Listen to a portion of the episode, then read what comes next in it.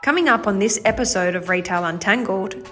If you're sending me seven or eight emails a week with content that is absolutely not relevant to me, I'm not going to open your emails anymore. Overall, we need to be thinking about that holistic approach online and offline. You need to have a real intention around what you're going to do with the data. Removing things from the experience is also personalization. Welcome to Retail Untangled I'm Amy Larter, and this is a podcast dedicated to business hacks and retail insights you won't find anywhere else. They are stories from the coalface, real time innovation and solutions, and each episode will untangle a widespread retail problem. I pose the following to our first guest, Kristen Wallace, the Regional Vice President for Emarsys in the Asia Pacific. Kristen, never before have customers been so savvy, so time poor, and so bombarded with brands as they are now. It feels like we've got more brands emerging and more channels than ever before. And when we times this, we've got more noise than ever before. The struggle to cut through is real for many brands right now. Where are retailers going wrong? There are a couple places that we really see retailers going wrong.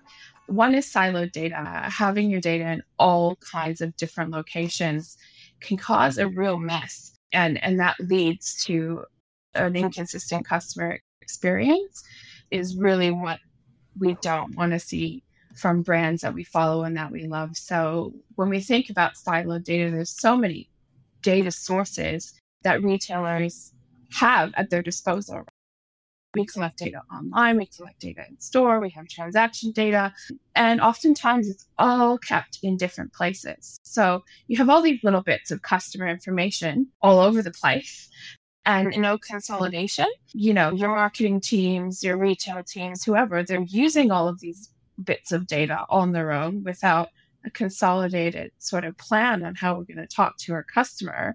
And that creates just a bad experience. So I think it's really about harnessing the power of that data by putting it in one spot and understanding it properly and giving your customers the best experience possible off the off the back of that. From a customer standpoint, how do you think customers are responding to this kind of constant noise and push? They're getting really tired of it and and they're disengaging. That's unfortunate. So we'll still continue as customers and consumers to engage in the channels and the places that we want to with the content that we want to. But if you're sending me seven or eight emails a week with content that is absolutely not relevant to me, I'm not going to open your emails anymore. I might even just go as far as flagging them as spam and just so I don't get them anymore because it's just too annoying. And when you don't understand what I'm doing as a customer, so let's say I buy a mattress online, this actually happened to me. I bought a mattress, got it sent out of the box in my house, and then the same company's targeting me with buy a mattress. So that's a waste of that company's money. But it's also just a, I'm like, do you really not know that I just bought this from you? You know, consumers are getting savvier to that. I'm just not going to engage with this. You've lost an opportunity to sell something else or just create a really loyal, engaged customer.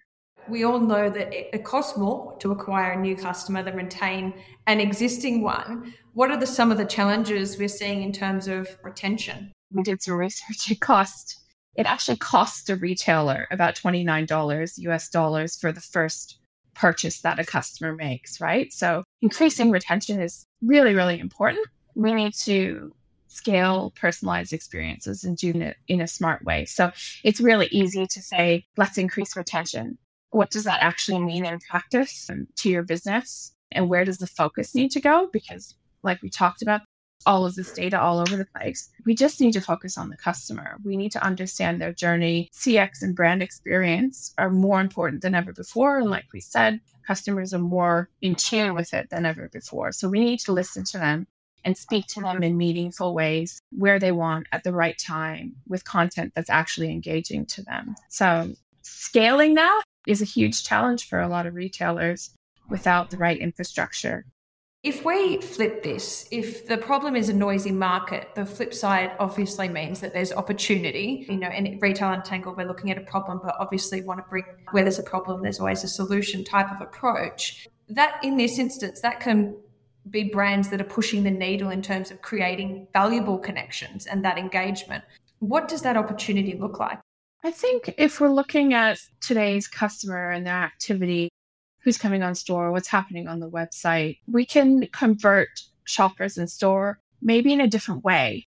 You know, we might have less foot traffic and that stats on that go up and down. But I think we're we're in a space where we have this online and offline experience that's sort of becoming connected.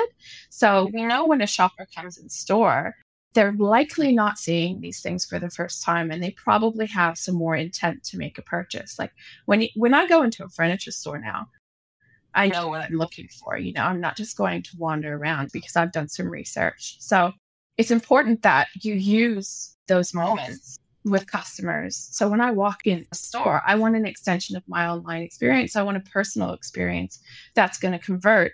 And mm-hmm. likewise online i need to have a similar experience. I need to know that you mm-hmm. understand me. You're listening to what I'm saying to you about what I want. So, overall, we need to be thinking about that holistic approach online and offline and linking that online offline behavior because that's really what's going to increase brand loyalty and engagement. So, from your perspective, and you are at the, the forefront of this, you are across hundreds, if not thousands, of different retailers and brands. Who are you seeing that's doing this well? Yeah, I think Cue is is one of my favorites. They they do a great job of this locally. They have a really great brand experience that transcends channels, right? So they're moving towards a really fabulous experience that's consistent online and in store. So I can go into a store and get a really great service in store. They'll remember what I looked at, what I like, and now they have a way to connect that in-store experience and continue that online.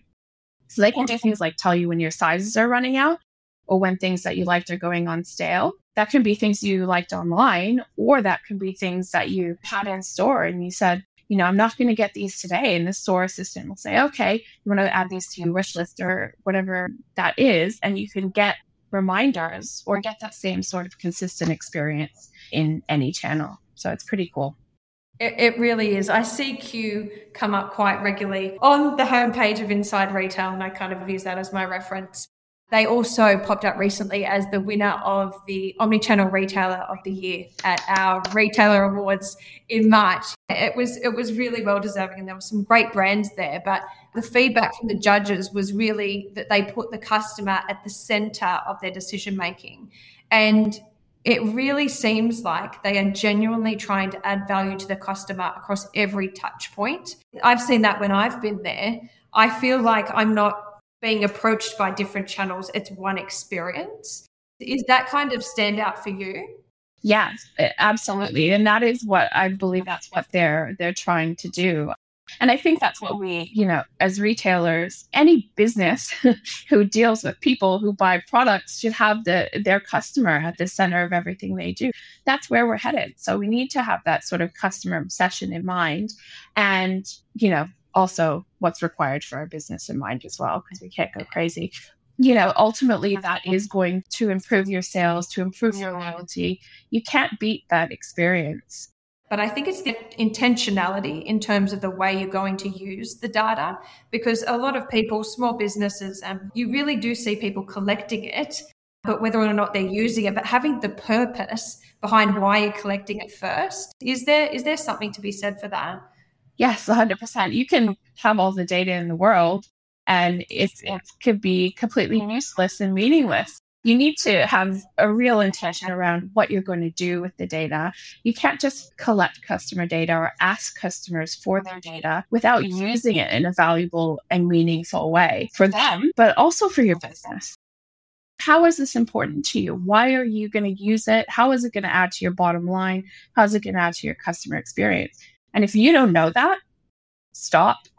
Just stop, take a pause, take a breath, and figure out why you're doing it what the strategy is and how it's going to add value to both sides. 100% that's great advice. And so you have given an amazing australian based case study.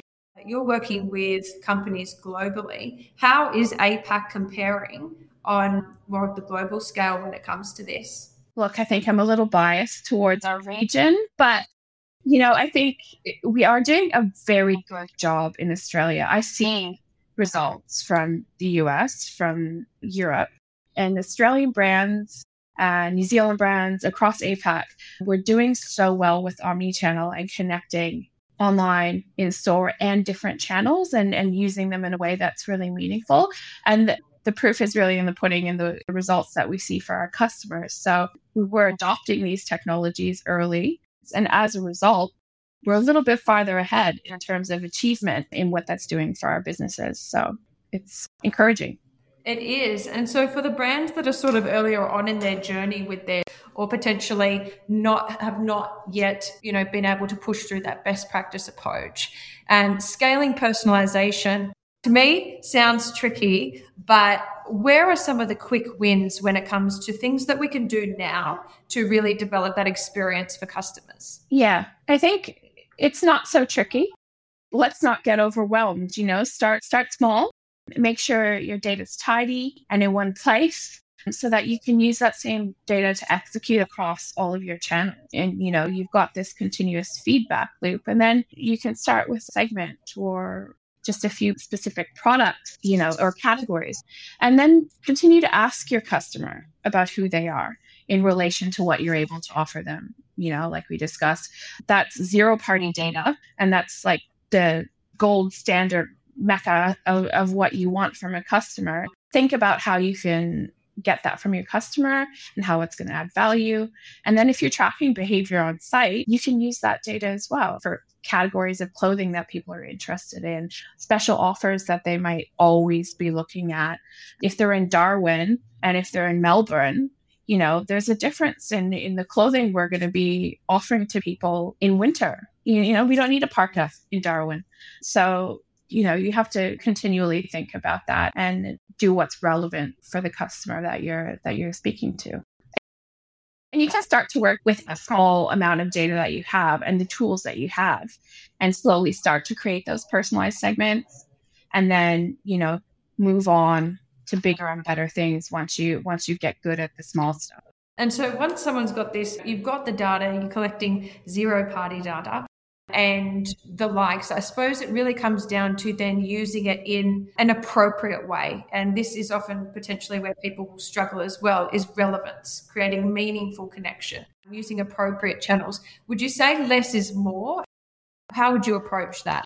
You know, you can't go in and put someone's name all over an email and all over a website and then, you know, just bombard people all at once. I think it needs to be crafted and you need to think about people. I don't think it's necessarily a good idea to go all out, all channels, all at once with your personalization strategy. In the beginning, you're learning. We can go back to Cue, who've been, who've been testing this out over a number of years, and they started their journey with personalization a long time ago. They're very advanced and they, you know, they've had all these things running in the background. They're testing and learning. So it's a journey I think a lot of personalization is great, but you need to know what you're doing to get there. And it's always probably going to be that it's a journey, not a destination. Because once you have complete understanding, well, people are always changing, but once you have understanding, it's more about nurturing then. And it doesn't feel like you're constantly being bombarded because it's an experience that's tailored specifically to you. So it's just a completely different experience altogether. Yeah. And if you know I never open your emails and send me a message in a different channel that I respond to, there's no reason to be bombarding me in every channel that you have with the same message or the same type of personalization. You know, channel personalization, that's something to consider and that I don't think gets thought about so much right now. And that's that's the removing because that's just an, that's the next step beyond. Removing things from the experience is also personalization. You think about trying to capture people on the right channels, but I suppose a lot of people aren't thinking about getting them out of one that they're not necessarily either engaging with or that they don't want to engage with. Yeah, that's also a scary thing for retailers because it's like more, more is more money. Ultimately, you're going to get to a point like this and it's going to go, no, people are, someone's going to go somewhere else because the experience is more personalized and the company understands them better. It might not be a lower price, it might just be a much better experience. And they're going to say, nah, I like this one better. See ya. It's so interesting. And it is a balancing act. if you're on the front foot and you're building that personalization in from word go makes it makes so much sense and you can see that as a clear example with Cue and we've looked at the problem we've looked at some of the opportunities from a retail standpoint and some quick wins what do you think people should be considering now for say five years time when it comes to engagement and it comes to personalization what we're going to see, what we've already started to see, is that more seamless and connected experience across in store and online stores are starting to showcase brand experience. They're becoming experiential places to go in and like live and breathe what the brand is, right? So I think we're going to see a lot more of that. And those store spaces, those retail spaces are going to become an extension of what's happening in the digital world. As much as the digital world up until now has really been an extension of the store experience. So I think we're going to see that starting to merge and there be less sort of separation in each area and the store being as a channel as a way to engage with your customers. So I'm excited to see more of that actually. And I think also there's been a, a trend over the last couple of years of brands deciding to go headless. So, you know, decoupling that front end experience from their back end. And what that effectively means is brands can have multiple heads or or different channels or ways that people can shop with a brand. So it's much easier for brands now to create experiences in different areas and change them as things evolve. So that's only going to improve their experience when it's done with intention and purpose and there's strategy behind it as we progress over the next five years. And obviously, the customer is always going to be at the heart of that decision making process while we're going back into physical stores now as well, we're still super comfortable with e commerce. And I don't see that slowing down. I think we're going to continue to engage online. In that thread, stores being an extension of the experience, you know, they need to support that omni-channel engagement. They need to bring digital into stores. And we're seeing it already with digital signage and QR codes and kiosks and all of that integrated technology in store. So what we're doing here is allowing customers to move easily between channels, buy online, pick up in store, earn loyalty points, make returns. And it's just a lot easier. So giving customers options, you know, you could even go in store and take merchandise, you know, that you had in your cart online for a test drive and having the retailer or the shop assistant in store present them with things you looked at online. That's going to be a great experience for people. I love it. I'm excited, actually. You know, there's nothing better than that experience where you just get what you want when you want and where you want it. I saw Team of Masters release last week your spring features. Spring features being, I would assume, the latest product development.